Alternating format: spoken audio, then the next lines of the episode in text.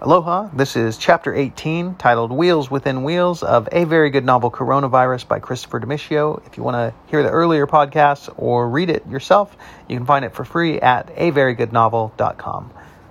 Chapter 18 Wheels Within Wheels. Bob was looking at the daily box top reports when he got a ping marked urgent from Postal Nerd, the head of Geekbox. Urgent.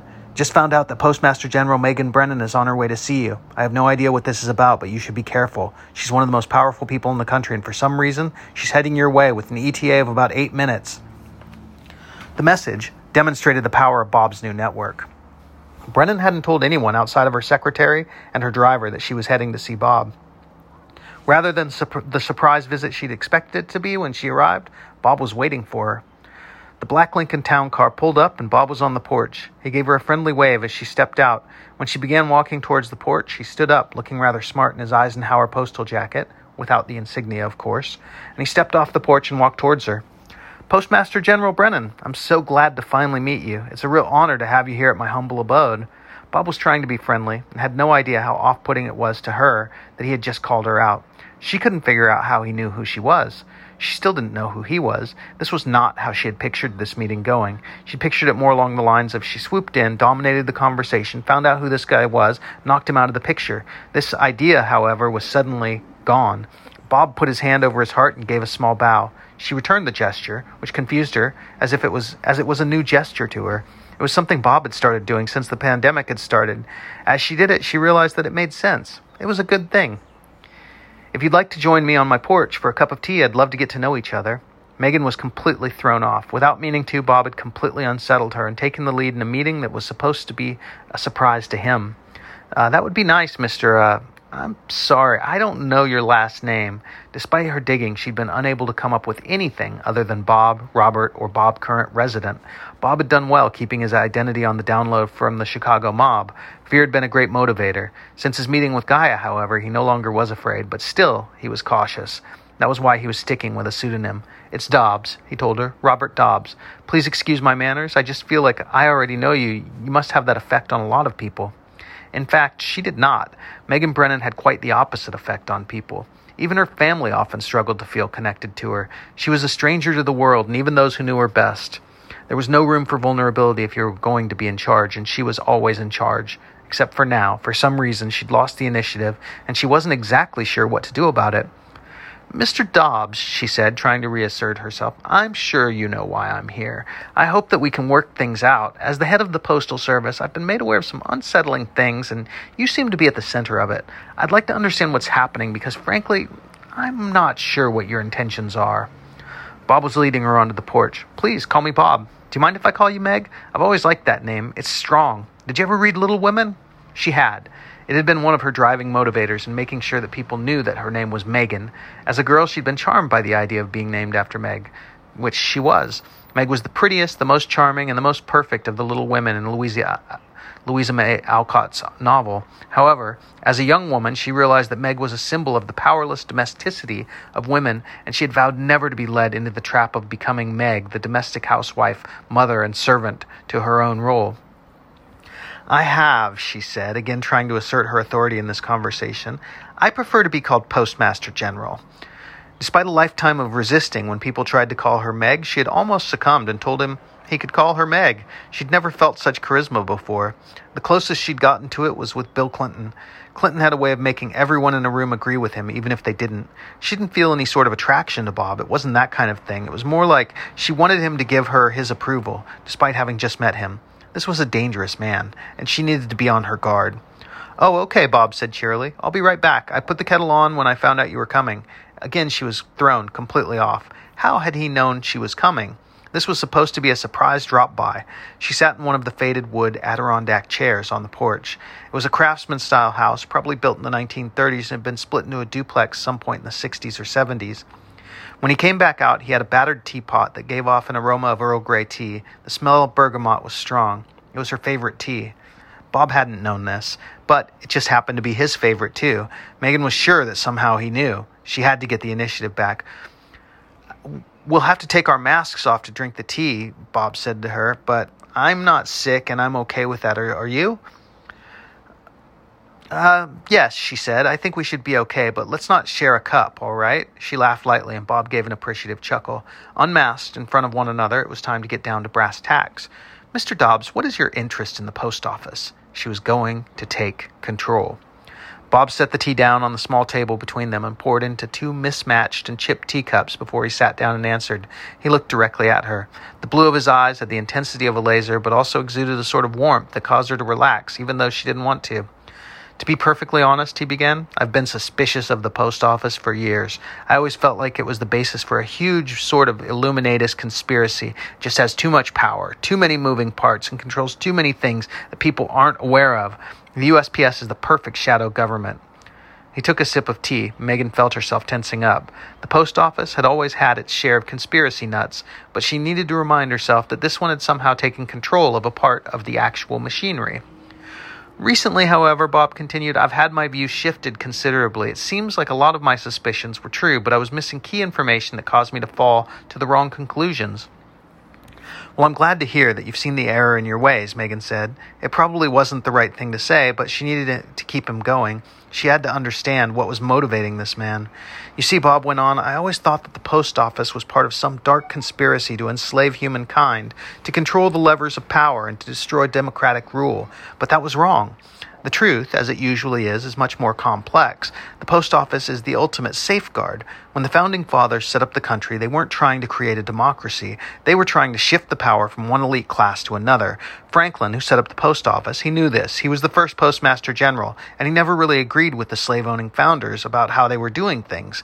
He built the post office to act as a counterweight, and in the event of a dictatorship or a fall, the post office was designed to save everything. Bob was excited as he explained. Then he looked at her and recollected to whom he was speaking. He began to blush. Megan J. Brennan had not expected to be shocked on this visit. She had not expected to be surprised. She had expected to knock on the door, find out who the person was, and then put him in his place. Instead, she was sitting with a cup of tea, listening to a man that had no possible way of knowing tell her the deepest secrets of the United States Postal Service. Even when she saw him blush and realized that it was her chance to take control of the situation, she found herself unable to do so. In fact, she found herself wanting to ease his embarrassment. It's okay, Mr. Dobbs, she said soothingly, which was not a tone she used very often. Please keep going. I'm curious as to how you learned this information and what you propose to do with it. Bob overcame his embarrassment and he looked at her. I'm sorry, you're the postmaster general, and I'm telling you things that you obviously already know. I'm sure you know the answer to these questions already. No, she said, uncharacteristically revealing her hand. Please keep going. I want to know more. Well, I don't want to freak you out with the details, but suffice to say that in the past few months I've learned just how important and powerful the post office really is. I don't think that would be particularly important except for the fact that Donald Trump is actually trying to destroy it. If the USPS fails, the United States of America falls with it. And if the United States fails and falls, there's no telling what he will do with that power. You asked what I intend to do, and the answer is that truthfully, I don't know. I just know that he has to be stopped. We've been working on a couple of different ideas that might have some merit. At some point in this meeting, the new Bob had decided to trust Megan J. Brennan. The old Bob would never have revealed any of this to her. He would have seen her as a powerful piece, controlled by the U.S. government and the dark forces that hid in the shadows and made moves against all that was good. This was not the old sack of potato potatoes Bob, however. This was Bob Dobbs, the conscientious objector general. Megan latched onto a data point. We? Who are you working with? That's what I'm trying to understand. I don't really understand where you fit into any of this. Who are you, Mr. Dobbs? Bob didn't have any intention of deceiving her, but neither did he intend to reveal who he really was. I'm nobody, Postmaster General, and as to the we, I'm talking about a bunch of my friends on the Discord server, in the post box. For just a moment, Megan heard the ramblings of a crazy person. Friends on the Discord server in the post box sounded like the ravings of a lunatic. She momentarily flash considered that she was sitting on the porch of a madman, drinking tea and engaging in what the post office had always condemned as conspiracy theory. She had to remind herself that somehow Bob had known she was coming, and somehow he had just told her the most closely held secret of the USPS. She couldn't afford to discount him as a nut job, but neither could she afford to trust him, even though she deeply wanted to. The Discord post box? she queried, not quite getting it right. Oh, sorry, our message board. I, I, can invite you if you want. I'd love to have you on it. I mean, if you don't mind being part of something that so many of your lower ranking employees take part in, I can see where that might be problematic. He was right. It would be problematic. Megan was no longer entirely sure what she was doing or why. Coworkers, Bob, she said to him, using his first name for the first time. They're my coworkers, not my employees. No one owns the post office. Yes, I'd love an invite.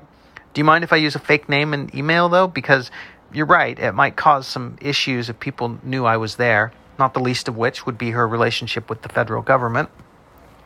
Sure, Bob told her. Let me get a pen so I can write down your details.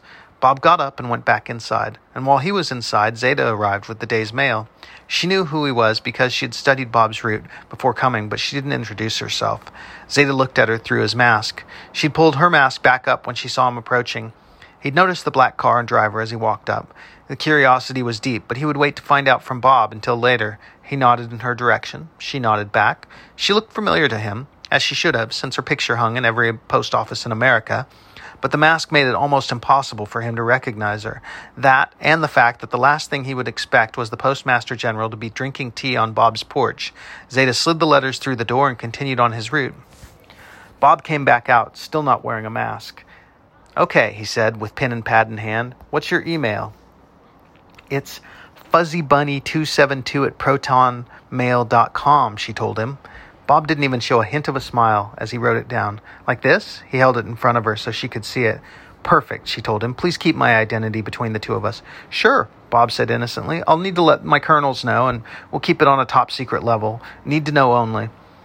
Megan couldn't show the alarm she felt when he mentioned his colonels. Until that moment in their conversation, she'd somehow convinced herself that he was just a well meaning kook who'd stumbled upon the secrets that he didn't know, that he shouldn't have known. When he mentioned colonels and the need to know organization, it reminded her of why she had come. This man was building an army, and it was largely from within her organization. Can we get a selfie? she asked. Well, we've already broken the protocols, he told her, so I don't see why not. She stood up and pulled her phone from her pocket and leaned in for classic two person selfies. She would have his picture run through multiple databases before the day was done. As she looked at her phone, she realized that she had received multiple text messages while her ringer and buzzer had been switched into meeting mode. As she left, she wasn't sure what she had felt. It was a range of emotions that ran from panic to happiness, but overall of it was a feeling of dread that she was losing control of more than just the meetings she had just had. Back in the car, with the meeting mode turned off, her phone began buzzing, multiple texts coming in all at once. This was May the 6th. Technically, she had offered her resignation back in October of 2019, but the Board of Governors had been unable to agree on a new Postmaster General because it was split between three Trump appointees and three Obama appointees. It was an evenly split board, and the Obama appointed side refused to give the position to a Trump appointee, and the Trump appointees refused to allow another liberal postmaster from a blue state. The first of her texts came from Deputy Postmaster Ronald Stroman, one of the other Obama appointees. Just found out that Postmaster Inspector David Williams has resigned, which means we're officially outnumbered on the Board of Governors, it read.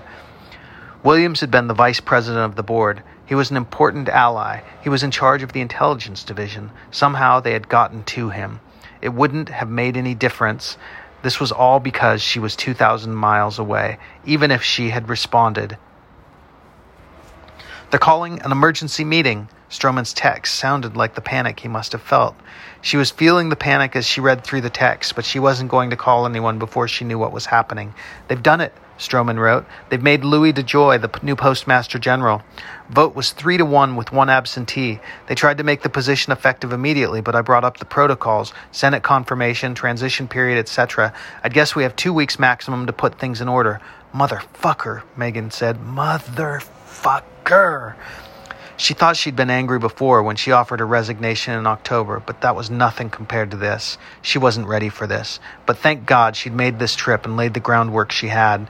They might be able to delay things until the end of the month, but in all likelihood, that son of a bitch, Mitch McConnell, would be pushing this thing through within days instead of weeks.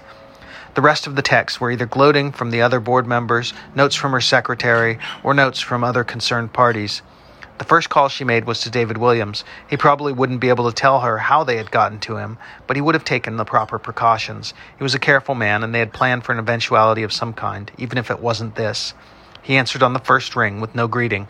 I guess you got the news. Yes, I just heard, David. I'm calling because I want to make sure everything is okay. Are you all right? This was bullshit, and they both knew it. What happened?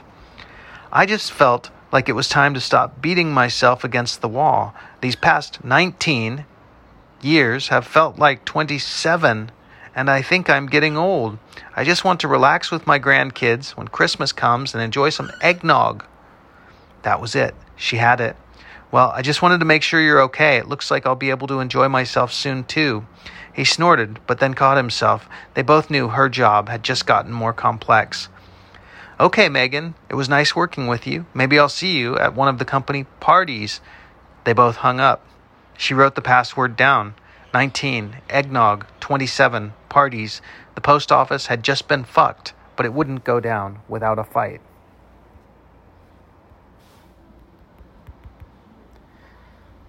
This is the end of chapter 18.